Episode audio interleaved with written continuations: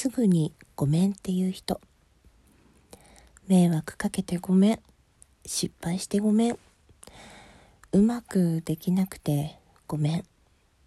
なんかごめんとかすみませんって言われると少し悲しくなりますよね。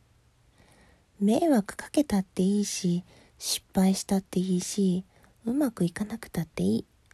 そう思って一緒にいるし一緒に日常を過ごしてるわけだからだから迷惑かけたのに失敗したのにうまくできなかったのに一緒にいてくれてありがとうって言われた方がめちゃくちゃ嬉しいから簡単にごめんとか言わないでね。伝えたいこと。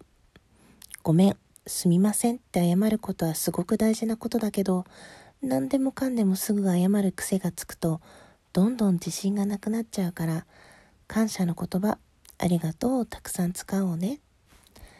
今回はねそういう投稿をシェアさせていただきます。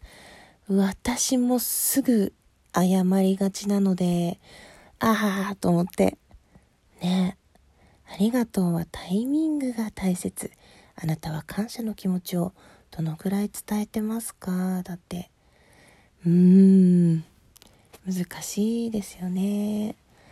ありがとうもちゃんと言えてるのかな。なんかねたくさんたくさん言ってしまうとその言葉の価値が薄れちゃうんじゃないかしらとか悩んだこともあったけどまあ言われて嬉しいことって何回言われてもいいんじゃないかなって思うようにしてはいるんですけどね。いやごめんって言っちゃう。すごいなんか失敗したことをリカバリーしたくてついついごめんで埋めたくなるんだけど。うーんそれってさ謝るって結局失敗した側の自己満足なんだよね。相手が受け取ってくれるかどうかって分かんないから。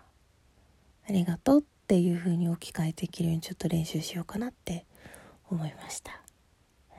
最後まで聞いてくださってありがとう。ざいました。それでは。